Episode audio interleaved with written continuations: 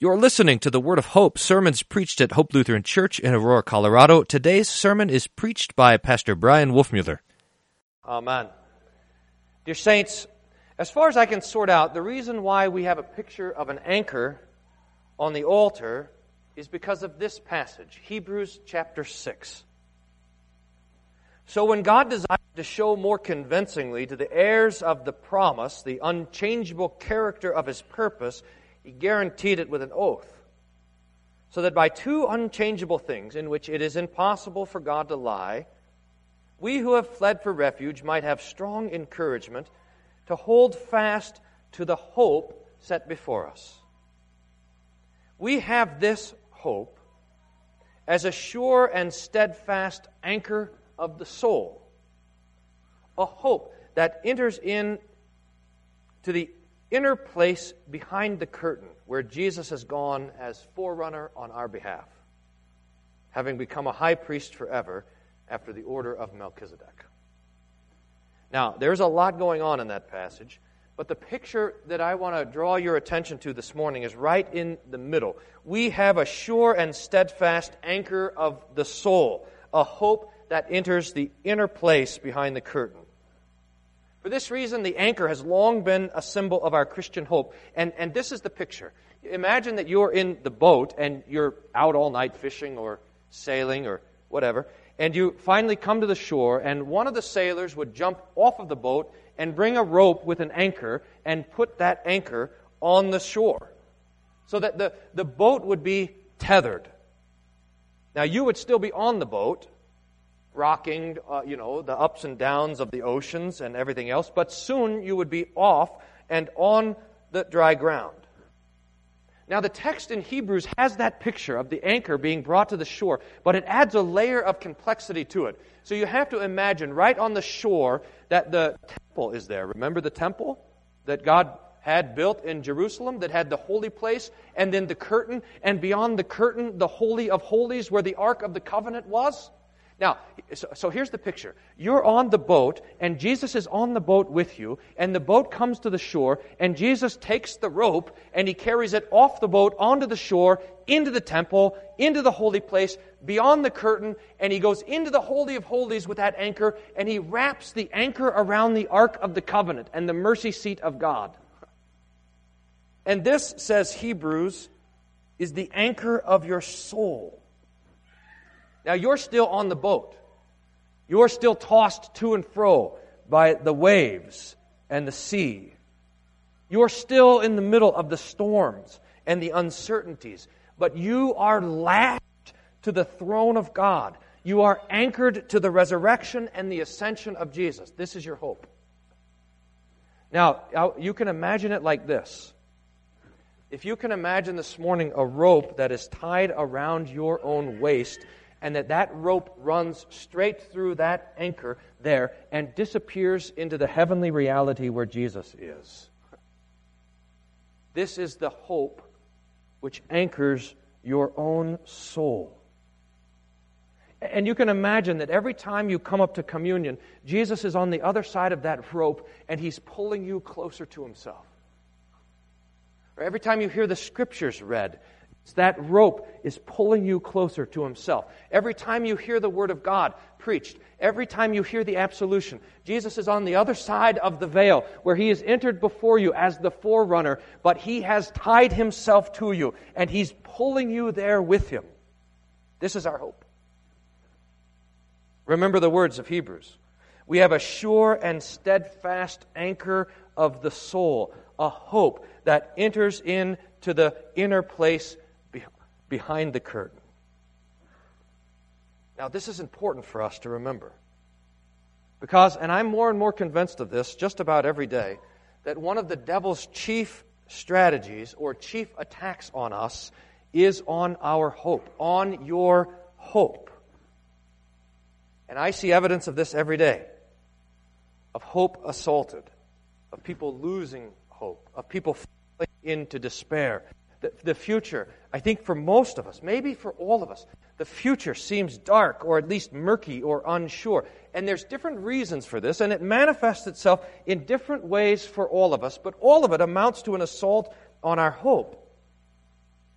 We see that things are bad, and we think, well, surely they're just going to keep getting worse. And for whatever reason, you've noticed this no doubt, for whatever reason, the bad stuff and the fearful stuff and the troublesome stuff, it sticks to us while all the good stuff just wanders away. Now, there are words that the Bible uses over and over again to describe our Christian life. And really, the three words that we have constantly before us are these faith and love and last, hope. And it makes sense to us that if the Lord is going to shape up our lives according to these things faith, hope, and love then the devil is also going to attack these three things. Now, consider then, faith means that we trust the promises of God, and we know that the promises of God are for us. We know that the death of Jesus was to pay the price for our own sins, that his blood was spilt for us, that the promise of forgiveness of sins is for you, and believing it, you have it. That's faith. And we're justified by faith. We're ready to stand before the Lord on the last day by faith. And love. Love is what we do. Love is the word that the Bible gives to describe our lives, our thoughts, our words, our deeds, that we love the Lord with all our heart, soul, mind, and strength, and that we love our neighbor as ourselves. Love does no wrong to the neighbor, so love is the fulfillment of the law. But what about hope? I mean, we know what faith means, we know what love means, but what does hope mean? What is it? I mean, we, after all, are called Hope Lutheran Church. We probably should spend some time thinking about hope. Hope, at least this, we know this at least. Hope at least has to do with the future. How things are going to go tomorrow and the next day. Now, I think as we begin to think about it, we can make a distinction between natural hope and Christian hope. Natural hope, or human hope, has to do with the things of this life. So we hope the weather will be nice. We hope the California fires will come under control. We hope the test results from the doctor are good. We hope we'll do well in the class that we're taking at school. This, kind of stuff. This is a natural hope. But our Christian hope is something else entirely, something much more. It is the hope in the second coming of Jesus and the resurrection of the body and the life everlasting. Now, it is different than our natural hope because our natural hope is mostly just a guess. We, we don't know what's going to happen tomorrow. We hope it goes well, but we're not really sure. But our Christian hope is a sure hope because it is built on the promises of God. And in this way, faith and hope are very close to one another. In fact, Hebrews, when it defines faith, it defines faith as the certainty of things hoped for and the confidence of things not seen. But we note this difference. Faith is a trust in the things that God has done already, and hope is a trust in the things that God has promised He will do. Our faith, if you can think of it this way, our faith reaches backwards through the scriptures to grab a hold of the things that God has done for us already, especially the death and the resurrection of Jesus. But hope reaches forward through the scriptures to the things that Jesus has promised the restoration of all things, the making right of every wrong, the punishment of the devil, the judgment of the wicked, the resurrection of the dead, the wiping away of every tear, the new heaven and the new earth where righteousness dwells eternally, where we will fully know and fully be known, and where we will see the face of Jesus. This is what hope grabs a hold of. Now, a lot of times, and here I want to, in a way, I want to pick up the theme that we started in the voters' meeting last Sunday, a lot of times we are tempted to think of the last days and the second coming of Jesus in dark terms.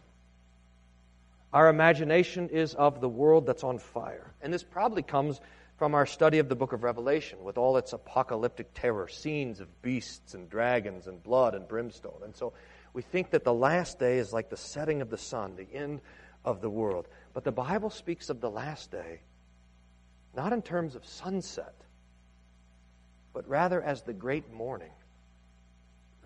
So that we, dear saints, do not live in the dusk of the world, but right before the dawn. The last day is our day of hope. Now, it's true, it is true that the Bible will use dramatic language to impress upon us the terror of the last day, and Jesus wants us to be ready for that day, to be alert, to be awake, to be prepared. And that's the language of the scriptures that we heard in the text today. And I think that this readiness and this preparedness comes to us in three different ways. There is the readiness of faith, which we talked about a few weeks ago, the parable of the five wise and five foolish virgins. We're ready for the second coming when we believe the promise of God. And there is the readiness of love, which means that when Jesus returns, he finds us loving and serving our neighbor, not cheating them and hurting them.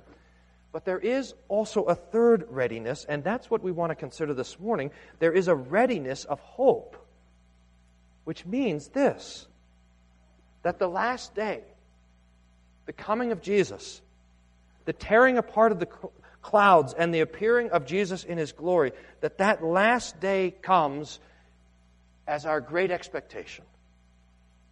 And we are joyful. That when the dawn comes at last, we breathe a sigh of relief. Because the thing that we've been looking for is here.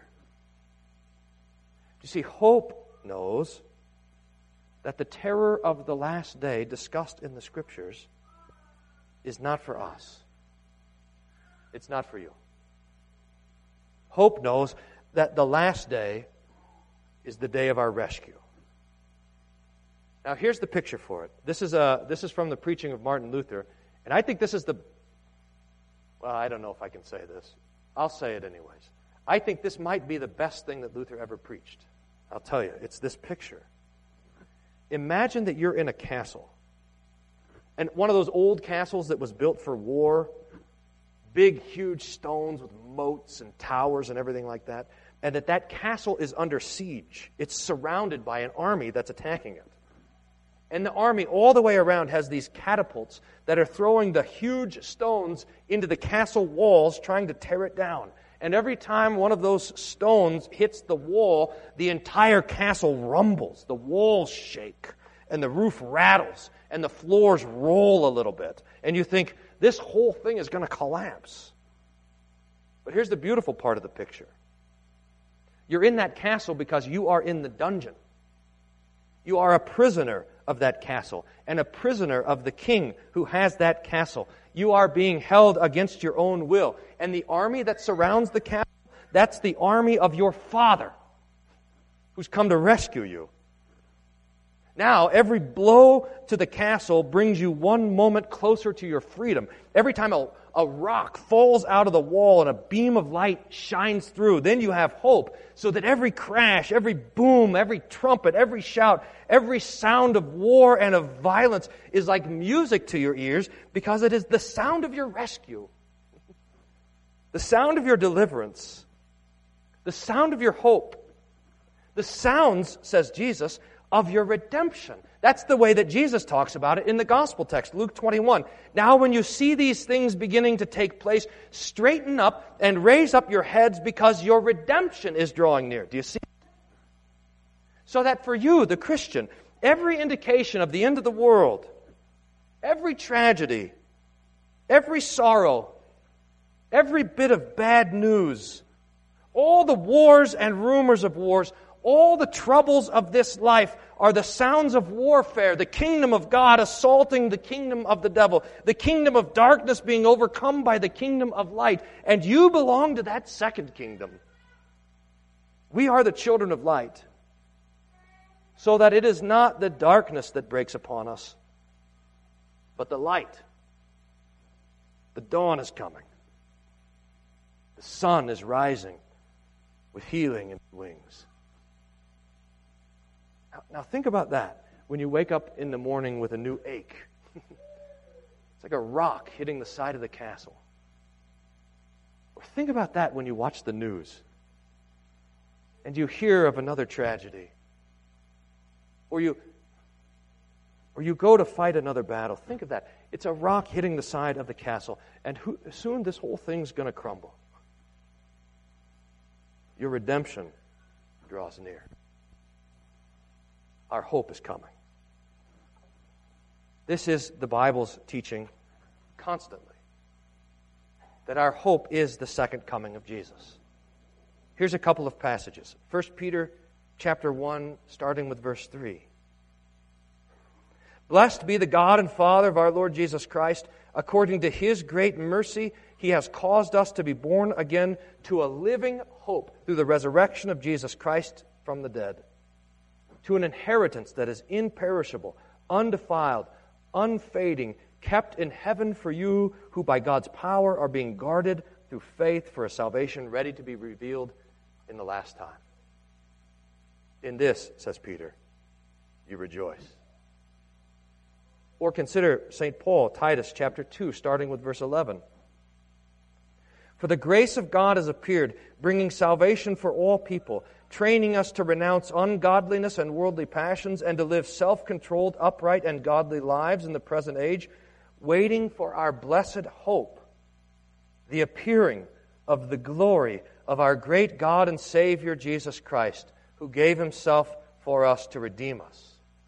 Do you hear it? Or Paul again, Romans chapter 8. We ourselves, who have the first fruits of the Spirit, groan inwardly as we wait eagerly for the adoption of sons, the redemption of our bodies. That's the resurrection. For in this hope we were saved. Now, hope that is seen is not hope. For who hopes for what he sees? But if we hope for what we do not see, we wait for it with patience. Dear saints, we wait for it with patience. We wait for it with hope. You, by the Word of God and by the gift of your baptism, are lashed to the throne of God in heaven. You are bound to Jesus in his resurrection. You are held here in the midst of the darkness by the one who has already entered the light. And one day soon, very soon, one day soon, he will be back for you to rescue you from this body of death and from this veil of tears. He will on that day wipe away every tear from your eye, even as He tears open your grave and the graves of all that we love and brings us into life that knows no end. On that day, the devil, with all of the demons, will be thrown into the lake of fire, and he will no longer trouble you, so that you, can you imagine this, will be beyond his reach. No more temptation, no more trouble, no more sorrow. No longer will the sun beat down on you. No longer will you labor in vain. No longer will, you, will your days be lacked with, marked by weariness and lack and want. No more. Hope will give way to sight. Because on that last day, as the mountains fall into the depths of the sea and the stars fall to the earth, and as the devil is put in his place, and as the Lord rends the earth and it all starts to dissolve in fire, on that last day you will stand peaceful and secure in the hands of Jesus that are pierced for you. You will be unmoved and you will see him face to face. No longer in the shadow of the mirror, but you will know and be fully known. Because that day for you is your great hope. That day for you and for me is the day of rescue and relief. That day is the day that we long for. So, may the God of all hope fill you all with joy and peace in believing so that by the power of the Holy Spirit you may abound in hope. Amen. Come, Lord Jesus. Amen. The peace of God, which passes all understanding, guard your hearts and minds through Jesus Christ our Lord. Amen. Thank you for listening to the Word of Hope. We hope your time with us was one of joy and peace in hearing the Lord's Word and kindness. If you have questions about anything you heard on today's broadcast, please don't hesitate to contact us at office at hope-aurora.org or call the office at 303-364-7416. For more information about our congregation, for locations, service time, and schedule, please visit our website at www.hope-aurora.org. Thank you for listening to the Word of Hope.